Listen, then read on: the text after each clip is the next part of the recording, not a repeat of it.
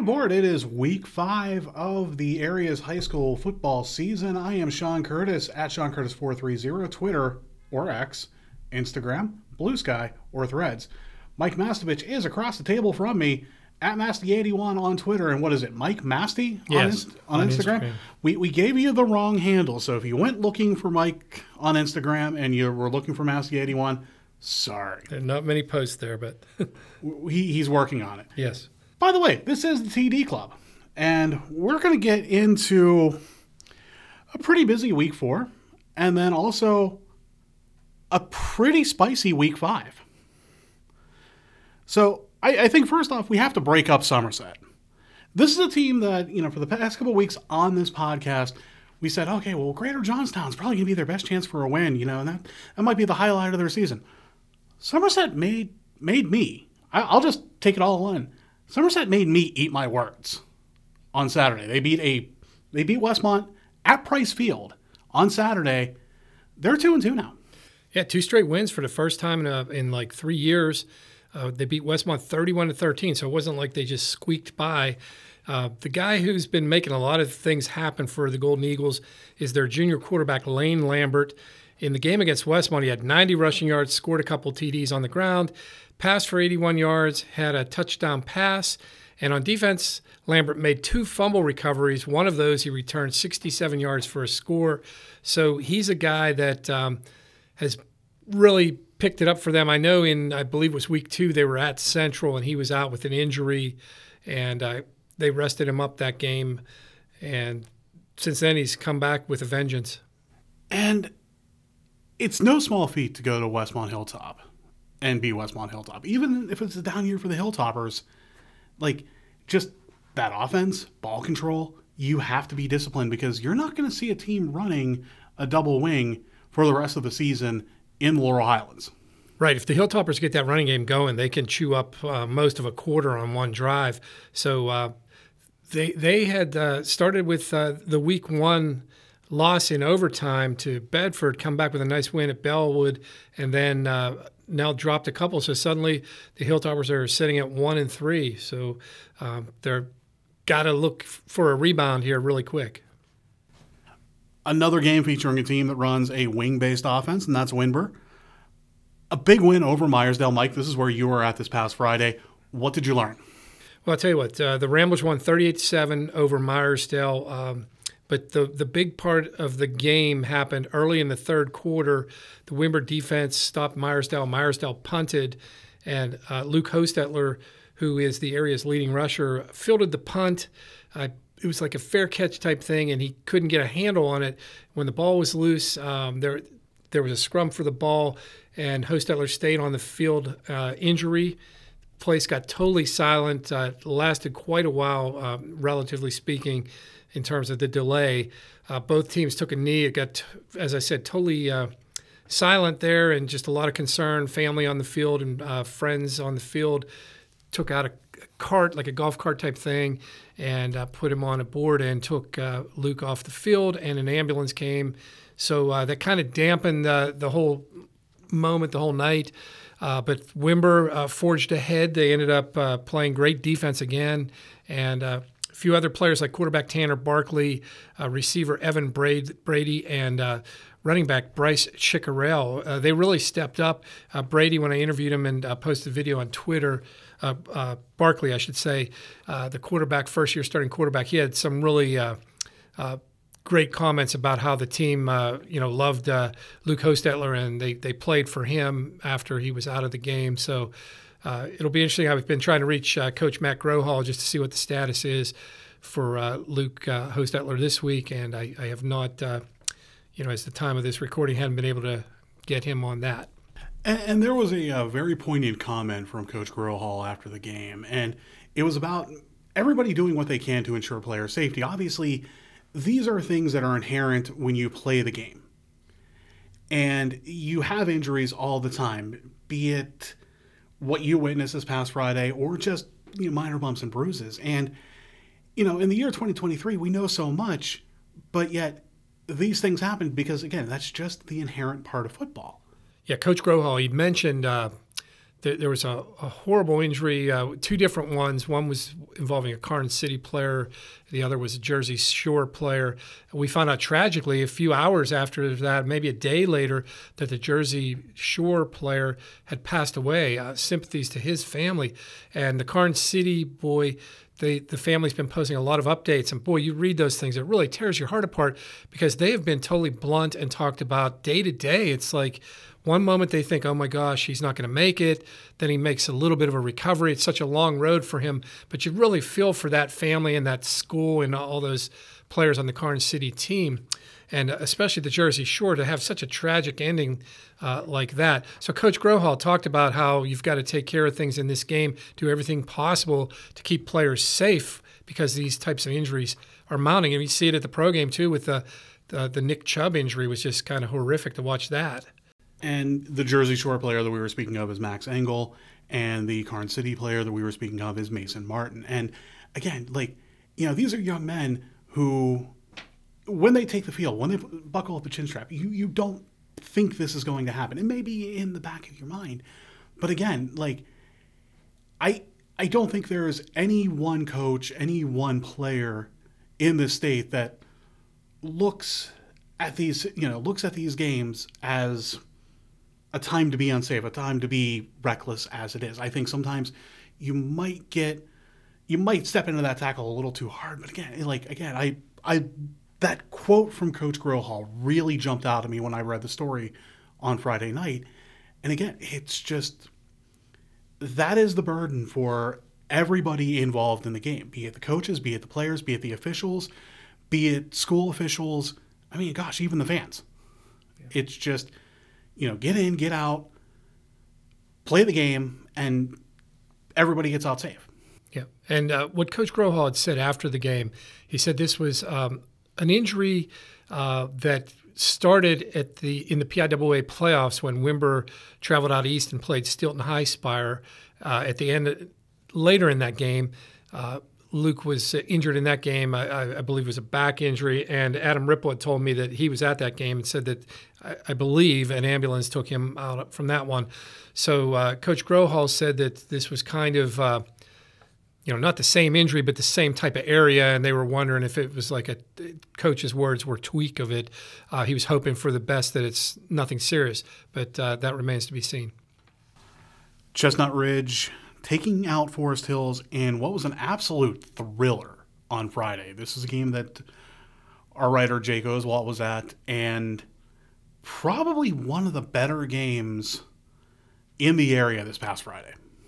It almost uh, it was similar to the game at Chestnut Ridge two years ago. It was the same type of thing where uh, 42 to 35 two years ago, and here it's 38 31 this year.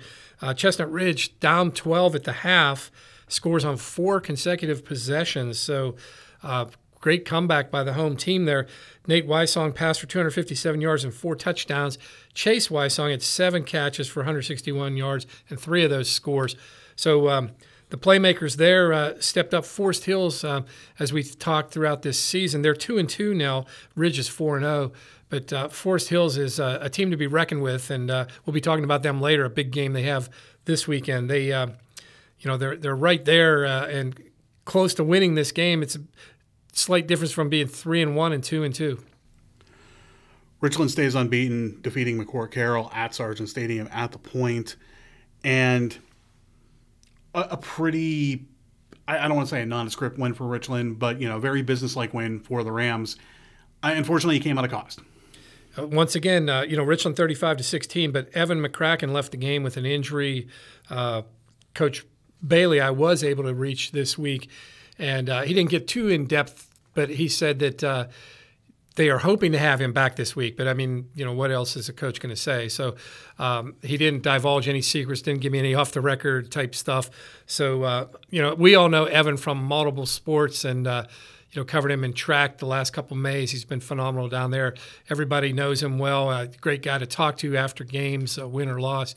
Um, so everybody's hoping that uh, he and Luke both, uh, you know, have a positive week here and beyond football. Just hope that they're both okay.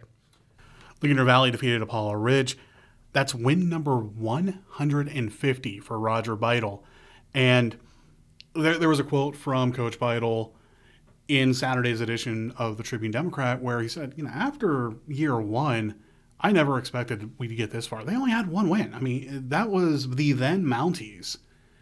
I, and what Coach Beitel has done with that program, with everything that has gone on, this is not just humming along and building a program. In, I think it was year seven, would have been year six or year seven, you're taking on players from a different school. Now you've merged a program with Laurel Valley.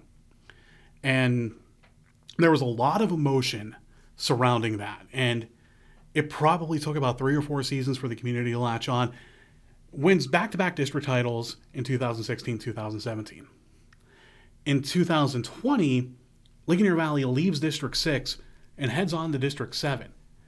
This is three coaches worth of just anything that a program could have to deal with. And this has all been taken on by Coach Beitel and his staff and the athletes that have come through either the Mounties or the Rams during those years. This is Beitel's 20th season at the helm of the program. I mean, this, I think anybody who gets to 20 years at the same program, it, it's worthy of recognition and mention. And I think, you know, now you're wondering, you know, how much longer does Coach Beitel take it? Because he's not that far away from the school district's record, which would be Jerry Page's, and I believe it's 206 wins. I, I don't know if that's on his mind, you know, but it, you know, it, I it, I don't think it would be that far away yeah. for him. You, never know. I mean, in this day and age, to as you said, to have somebody at the same school for 20 seasons is uh, not as common as it used to be. When we were, uh, you know, first starting at the Trib here you know, you had guys that had been around forever, stayed at the same school, but as things change um, and, and just society changes and it's such a um, critical uh, world out there now. And when you have social media, the pressures that come with that, uh, you, you, feel for kids that uh, have pressure on social media. Well, coaches are the same way.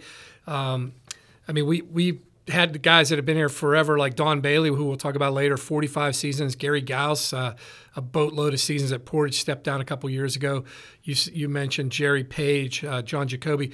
Those guys, you know, it's it's not as common now. And, uh, you know, you have guys like Kevin Marabito at United Valley have, have been there. Max Shoemaker at Chestnut Ridge are two of the veterans. And um, it's hard to – stay at one place. So what Coach Beitel has done is, is kind of amazing. I, I, think back, we talked briefly. Uh, I think it was week two or three of the podcast, just about how it, when they couldn't get over that hump every year, they were they couldn't beat Penns Manor, the the Danny Ferens years, and I think there was another guy that was pretty good quarterback in there too.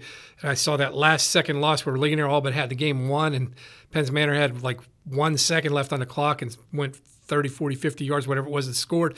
They couldn't get over that hump. Well, now they, they've been over that hump. They dominated for several years seemed to be on the downside when they had the low numbers, and they still came out okay in the first year to WPIAL, and they win a WPIAL playoff game last year. So yeah, kudos uh, Coach Beitel and the job his staff and he have done. And they took two heavy losses earlier this season uh, to Southmoreland and to Greensburg Salem, and they come back and they beat Apollo Ridge, and they beat Apollo Ridge handily. 34-14, and uh, John Jablonski, four touchdowns in that game. Uh, he's been consistent – you know, this season just uh, lighting it up yardage wise and touchdowns. Okay, we've teased it multiple times. There's something big going on in Sidman on Friday.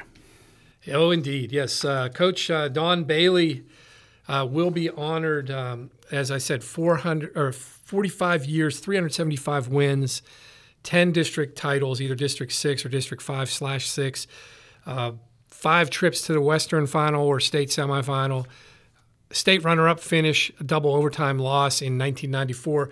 Coach Don Bailey has you know the record. Uh, you know, in fact, I wrote my column about it this week and said that anytime uh, a list of the region's most successful football coaches is is talked about, Don Bailey's name's got to be either at the top or in the top five there.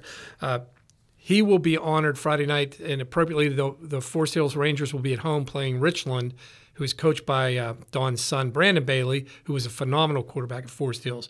So, what Forest Hills is doing to honor Coach Don Bailey is they are renaming the field house, uh, the Donald Bailey Field House at Forest Hills. It's a beautiful facility there.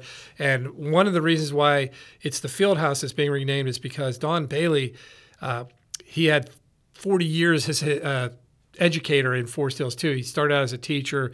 This is all in my column. Uh, he was a teacher. He was assistant principal. He was principal, uh, director of education, and his last decade he was superintendent. And during that decade is when all the planning went into this.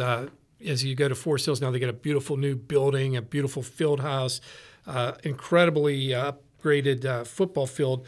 That happened. Uh, the upgrades on that happened a couple years after he retired, but still, his footprints or fingerprints or whatever are all over all this. And he talked about whenever they did the field house, one of the things he was most proud of is they did not raise taxes. They did not need to take a loan. In his words in my column, he said, we paid cash. So um, he's being honored as a football coach. Everything he did, he's a Cambria County Sports Hall of Famer. He's a Pennsylvania Football uh, Hall of Famer among the coaches. And uh, he's a phenomenal educator. So that's uh, why this field house is being renamed, and they're going to have a little ceremony at the field. And I'm sure it's going to be an emotional night for Brandon Bailey, uh, Diane Bailey, who's uh, Don's wife, and Derek Bailey, who's his other son. Um, Brandon said, "Hey, I'm going to be all about this ceremony, but then once the ceremony ends, Richland's going to try to beat Forest Hills." And, and it's when you said about Don saying he was most proud about the field house that they were able to pay in cash. My mind immediately goes to Randy Moss about 20 years ago when he was still with the Vikings, when asked how he paid a fine. And he just said, straight cash. Yeah, straight cash. So the other thing Don is very proud of, and he said this in multiple interviews I've done with him whenever. Um, whenever he retired, I believe when Sam Ross Jr. wrote a column uh, for us about the Cambria County Sports Hall of Fame, he always talks about one of the things he's most proud of is not so much even the games that his players had, but what they've become after they left Forest Hills. And he talked about having doctors, attorneys, uh, military personnel, people with the West Point, people at the Air Force Academy, Naval Academy. And he said uh, they become good people, good fathers, good husbands, good citizens. And that's uh, something that he talks about a lot. So you know he truly means that. And, and you know, not to get on a soapbox, but I, there there are still some people out there. I, I, I would like to think that a lot of the coaches are in it for the right reasons, and the right reasons are that sports can be a teaching aid. You're not going to learn every lesson in life through sports, but you're going to learn a lot through sports. And it takes a coach, and sometimes that coach is an educator, sometimes that coach is in another line of work, but it takes a coach to be able to break down those lessons, break down those moments, and say, like, this is what you should be picking up. This is why we're doing these things. You know, because I, I'm sure any young athlete who is listening to this podcast is dreading those early morning practices during the off season, or dreading two a days, or dreading open gyms. You know, whatever your sport is. But you know, those are like you may not be using those wind sprints later in life, but just the discipline to get through Right. and to keep at things. And that's one of the things I remember about that 94 state runner up team and those teams in the 90s. Forest Hills won four straight district titles, made it to the Western Finals a couple times. Uh, in the 90s, they won 101 games and had an 820 winning percentage. So, Which is astounding. Yeah. So, like, I remember so much from those years. Uh, how he and his coaches and the play made them believe so much. Brandon Bailey talked about how they were such tight teammates all those years. But anything that uh, you know, anybody thought, hey, maybe we got it. Uh, you know, when you're in the state playoffs, I remember the game against New Brighton. Nobody gave Forest Hills a chance. They played at Mansion Park. New Brighton had just won the WPIAL. They were ranked very high in the state, uh, and Forest Hills beat them up there at, at Altoona.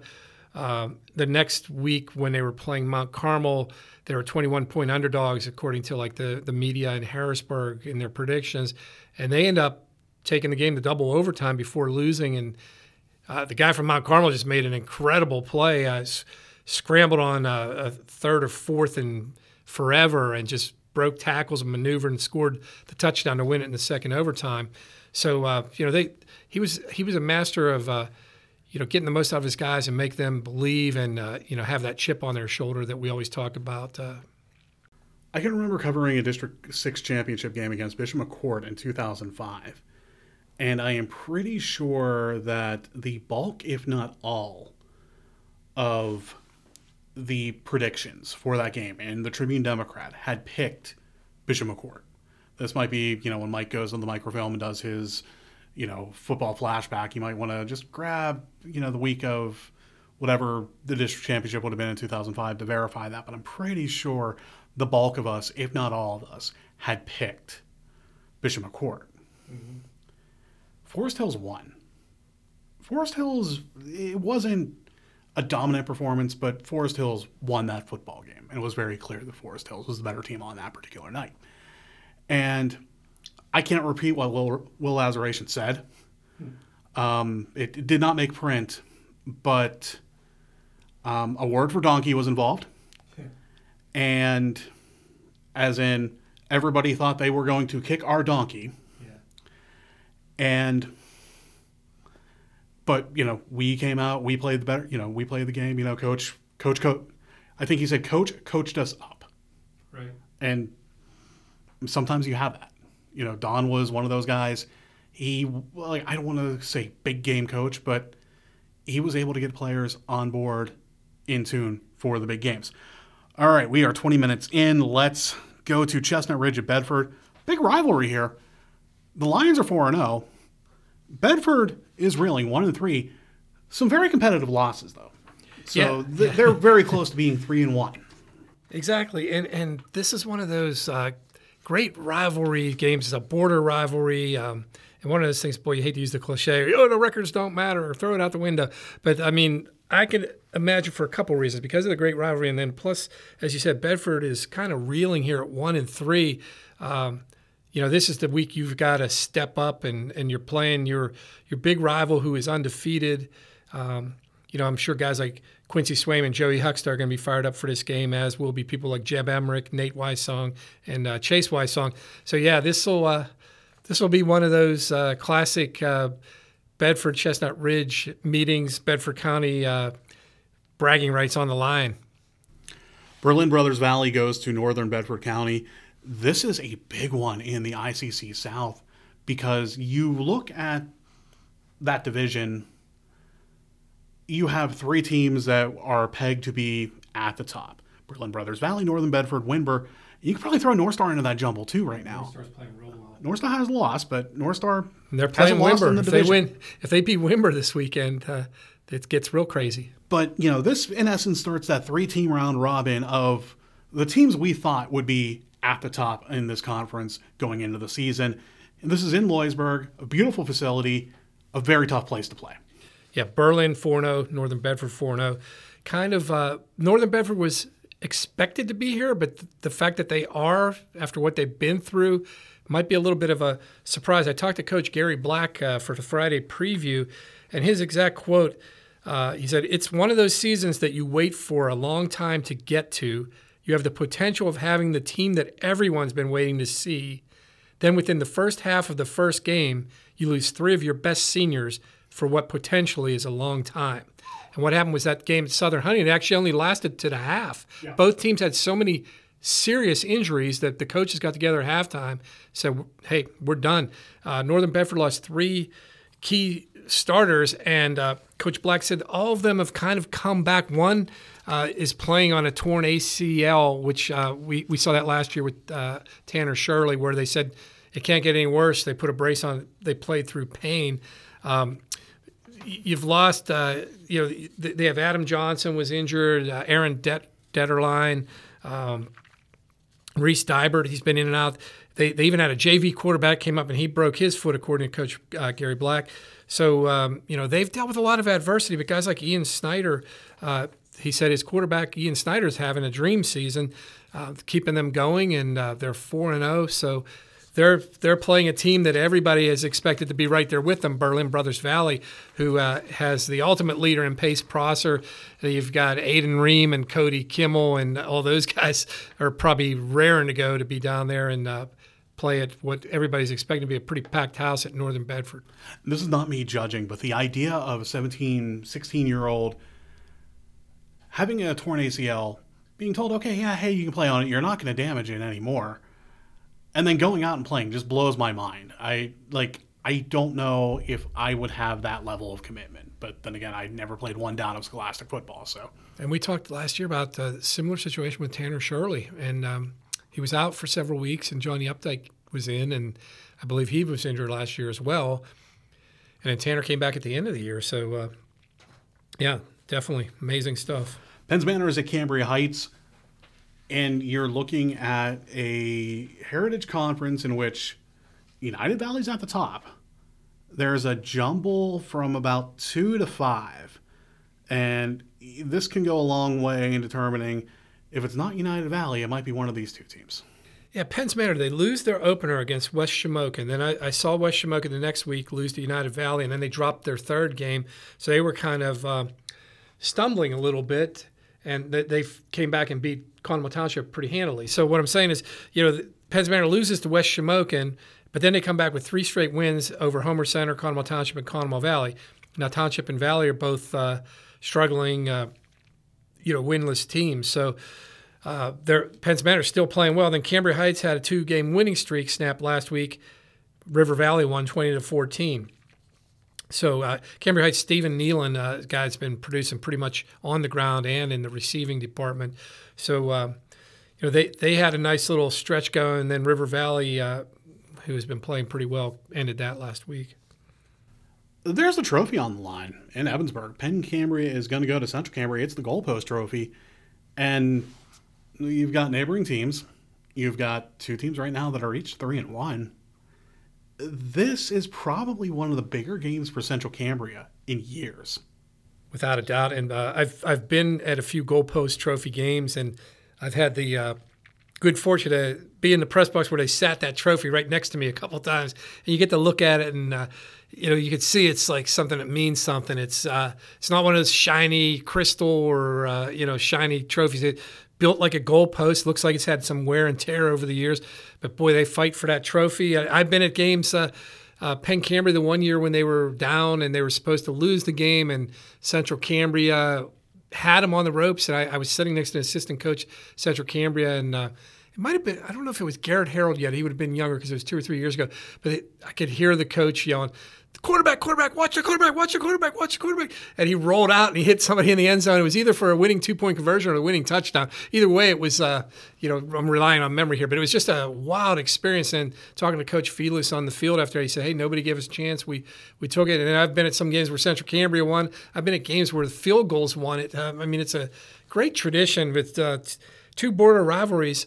And, and like you said, Central Cambria may be a surprising three and one, but they've taken care of business the last couple weeks. And uh, Penn Cambria lost that game at Richland by five points, tough place to play. And, uh, you know, they felt that they could have won that game just as easily as losing it, and they've reeled off three straight wins since then. Now, as somebody who follows the Sickos Committee, a, a group of college football fans who take the lighter side of college football, uh, the fascination with the weight of rivalry trophies is something that comes up during the season. So I got to ask, how much does the Goalpost Trophy weigh? I'll tell you what, I didn't get a chance to pick it up, but it looked like it was uh, it was well built. It was like uh, it looked like it was built out of um, you know it was wood and, and it was an H. It was the goalpost like the old days mm-hmm. with the H, and it was white and it had script painted on it, and then at the bottom, I guess uh, the base they had. You know, I, I don't know if every year they change who wins it or if they just pass it around. But it was a cool, cool trophy. In fact, I have pictures of it. I had it on Twitter and things. The one year when I sat right next to it, I, I, I it was at Crescent that that year when I took the picture. It was right next to it, and I remember. You know, I, I have a good memory, but not a total memory of what happened. But I remember there was something with a field goal. Somebody had a really good field goal kicker that year, and um, I think that led to the win, either a made field goal or a blocked field goal. now you got me. I'm going to go back, flashback. I'm going to be looking this game up. All right, uh, let's uh, flash back just a little bit, but just to see who's on top of the area heap in the stats categories as we look back to week four and look ahead to week five. Right, and uh, in the rushing department, Luke Hostetler still leads. Uh, uh, he had, at the time of his injury, he had uh, 10 carries for 77 yards in that game and two touchdowns. So that took him up to 844 rushing yards, which still tops the area by quite a bit because um, the stats provided to me by coaches, Caden McCauley is second from United Valley at 480. Jack Shreddy, uh, Shreddy of uh, Northern Cambria is 450 is in third. Jeb, Jeb Emmerich of Chestnut Ridge at 447 is fourth. And then Isaac Walensky of Portage is fifth at 436 followed closely by uh, Grady Snyder of Central Cambria at 415. So all those guys are 400 or better. Then in the receiving yards, um, Chase Wysong, as we said, Chestnut Ridge, 20 catches, 359 yards. Quincy Swaim at Bedford, 17 for 339. And Penn Cambria's Carter McDermott, 16 for 311. Now, right there in fourth, and he was near the top before last week, is Ty of Northern Cambria, 18 catches for 245 yards. But I was uh, texting with Coach Sam Schutte. I read the article last week, and I saw that um, Ethan Donatelli, who has over 500 passing yards for Northern Cambria, and was among the leaders – suffered an injury in week three, and Ty Dum went from receiver to quarterback last week. So that's why Ty Dum has fallen off the pace a little bit on receiving yards. But now he's the quarterback, and they picked up a, a nice win last week. Uh, passing yards, Richland freshman Grayson Mela, uh, 791 passing yards for se- with seven touchdowns. Nate Wysong, 684, six touchdowns. And Pace Prosser, 719. Well, I've read those out of order. 719 for 11 um, touchdowns passing. And then Connor Yoder at North Star, 663 with eight touchdowns. Brady Jones, Penn Cambria, 605 with nine. Uh, kick scoring, we got the uh, Old Faithfuls. Connor Montgomery Berlin, he has 31 kicking points with 19 PATs and four of four on field goals. And then Bryson Costa of Windber, 30 points, 24 PATs, and two of three on field goals. And then uh, right behind them, Andrew Dillon of Penn Cambria has 20 kicking points. Tackles, we'll run through these quickly. Quincy Swain, Bedford 54. Joey Huckstep, Bedford 49. Ian Brenneman, Meyersdale 48. Jack Shredy of Northern Cambria 47. Corey Marcelko, Forest Hills 46. And Cody Kimmel, last year's Defense Player of the Year at Berlin, he has 44. And then as far as sacks, we have Braden Nickus, Chestnut Ridge still has four. And uh, we have three players with three and a half sacks Nico Heil of Penn Cambria, Derek Height of Penn Cambria, and Eddie Richards of Windber. I believe Heil and Height, uh, they might have had a few sacks last week because they weren't at 3.5 last week, if I can remember correctly. Interceptions, Malachi Carr of Meyersdale, four. He's had them, I think, every week he's had at least one. You know, I, that would make sense. He has four. And then Pace Prosser has four. Um, and then we have several guys with three. All right, now uh, a feature that Mike has uh, been working on during the season is the Friday flashback, and there was one I was able to get a good look at it uh, before we record. We record on Wednesdays, so this publishes in Friday's edition of the Tribune Democrat, but the one that jumped out to me was your tidbit from 50 years ago. Right an aerial circus, as it was described. I'll let you uh, handle this, and I've got some questions. Sure. Yes, uh, I'm starting to have a lot of fun with this feature. Uh, I have all the tabs for 10 years ago, 20 years ago, and 30 years ago. I used microfilm for 40 years ago and 50 years ago. I've had some fun with the microfilm in 1983 and 73, and you find, in addition to stuff you actually use in the paper, you find all kinds of goofy ads. Or uh, in 73, they were, they were they were leveled off the ground for the Richland Mall and had an aerial photo.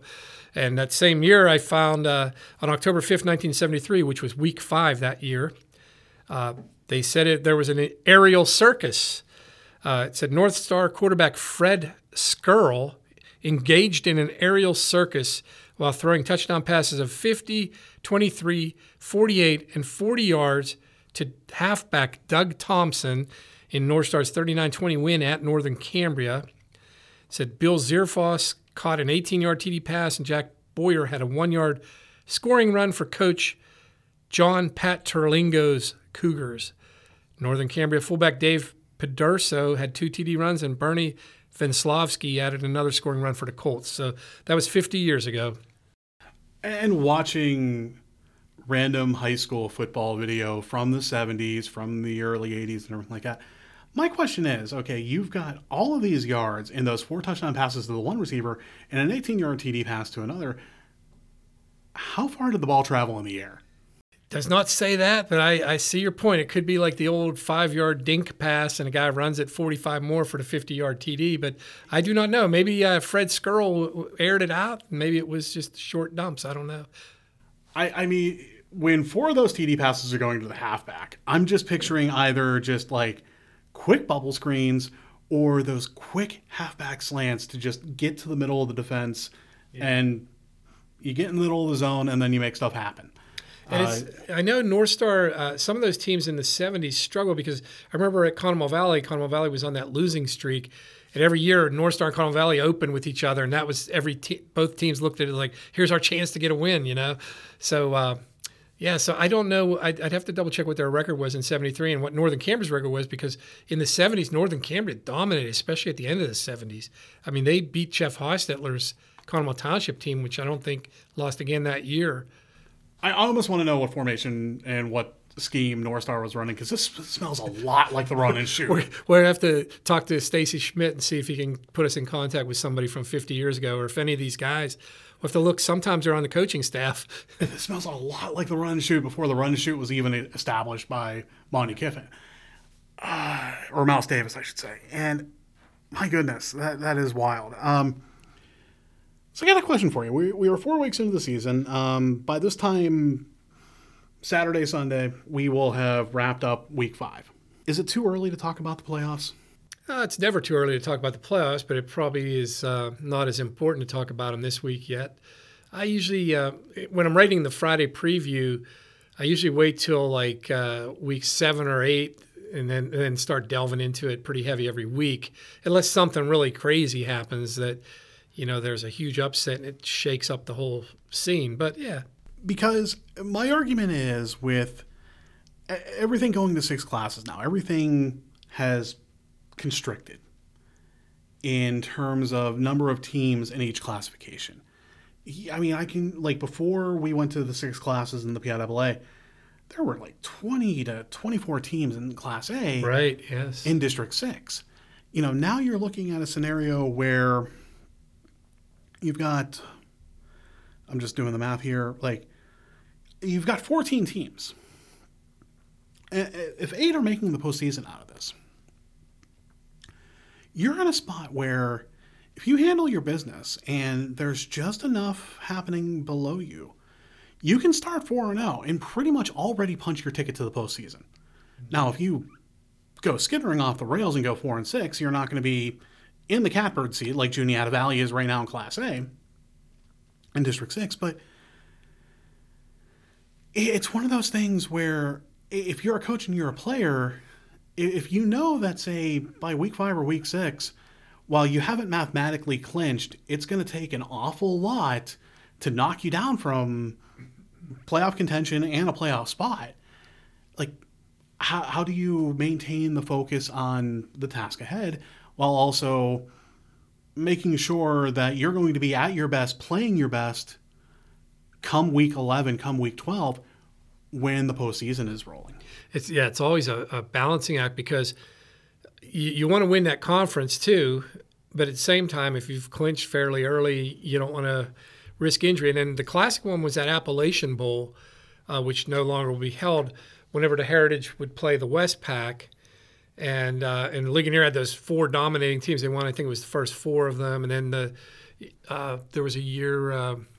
I think maybe Windber, but uh, anyway, it was in the six years. It was Ligonier Valley winning four, four Windber, and then Berlin Brothers Valley. Berlin, yes. So, it, but I remember those games, especially when Windber was so dominant. I mean, when they played Shade the one year, I mean uh, Ligonier, they played Shade at Windber, and uh, I remember Don Fife, and that was a year Shade did really well. They they won the district and they went uh, state uh, playoffs. But they said for that Appalachian Bowl, it's like our goal is to get out of here healthy. I mean, and it wasn't like they were saying Ligonier's going to play dirty. They were just that much bigger, stronger, faster, and better. And and you got guys on that Shade team like uh, Dawson Snyder's playing, you know, subdivision Division One football right now and doing well. You had, uh, you know, Fife's son, uh, Brady, the, the quarterback, was unreal. So, like, there were some really good athletes on the team, but they were still, like, you know, worried about how you'd come out of that game. So, yeah, I definitely see what you're saying. Because you're going to run into it, especially now that you're you don't know who your Week 10 opponent is if you're in the Laurel Highlands Con- Athletic Conference. So you could be a team that had a playoff spot sewn up two, three weeks ago, and you're playing a team from either side, east or west, that is battling for its playoff life. It needs that win against you to get into the postseason, and it might need a win and a lot of help.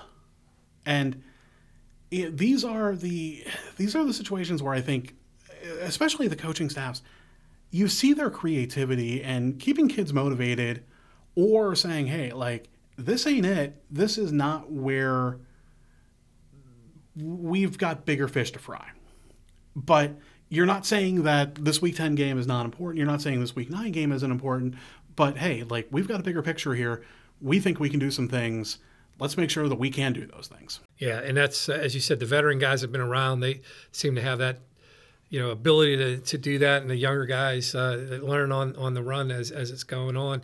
And as you said, like there's fewer teams in Class A, and now with uh, there was a rule rule change in the PIAA last week, uh, where the formula for for how you determine how many people are in the the school's enrollment is going to change, uh, and, and everybody's thinking it might affect. It's definitely going to affect Class A and maybe Double A teams way more so than the larger schools because the way the formula changed. It used to be uh, like each charter school or uh, Votech or cyber school, or whatever. Yes. Those everybody that was in your school district that went to one of those, but not your school, counted as like a half person. And now that the PIAA said it's going to change, uh, that everybody's going to count one to one. You, you, know how many? If you have 30 kids going to cyber school, it's going to increase your enrollment to 30 instead of 15. I, am interested to see how this is going to affect the schools without borders. Mm-hmm. I the, the private schools that are pulling kids in, and this is not like you know anti-private or anything like that, but like how how is this going to affect a school that's pulling in kids from say eight or nine different school districts because they're just smack dab in the middle of this hub of just where you know wherever like you're I, I don't want to name names because I again I don't want to make it seem like I am anti parochial anti private schools in any way but I, I'm interested to see how this will affect and bump them up, if it does at all. Yeah. Or is it like, or is this going to be the, you know the the fabled 1.25 multiplier that we always keep hearing about? Things have changed so drastically. I mean, we can remember back when it was just double A and triple A, and uh, you know, it's just. Uh, I mean, exactly. I mean, it was just basically you had a head count, and this is where you went, and you could play up if you wanted to, but again, like I, because I looked at the situation with Aliquippa, where Aliquippa was almost forced to go up to five A because because of the success formula, and you know, for a school Aliquippa's size to now have to go to five A, and you look at the five A schools in District Seven, you look at the five A schools in the Commonwealth of Pennsylvania I'm not saying Aliquippa would not have been successful on the field, but just in terms of student body sizes, Aliquippa was so out of its depth. Yeah. So, I mean, but that's a credit to what that program has been for decades.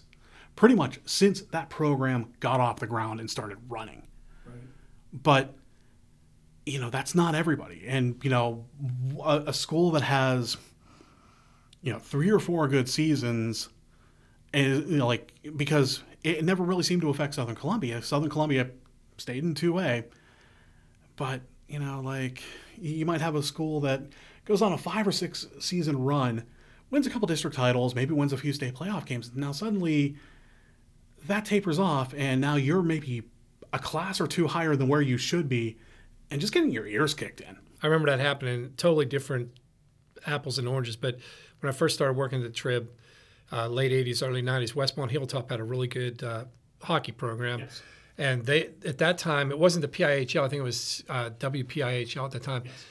And they had a formula, and it was it always drove me nuts because they ba- like it was I guess a success formula. It was based on the year before, but as I said, most of the times in hockey, especially, the reason why you're good is because you have a real good senior class. So then you get bumped from single A to double A, or double A in Westmont's case, double A to triple A a lot in those years after everybody graduated that made you good, and now you're playing up a class. Of, I was just thinking, it just kind of drove me nuts. Uh, but uh, you know, Art McQuillan's team still did pretty well back then. But uh, a lot of times I think, boy, what if they would have been in A or Double A? and, and, it's it's confusing to me to see the PIHL lay of land. We're kind of skittering off the tracks here. We'll we'll bring it back in a minute.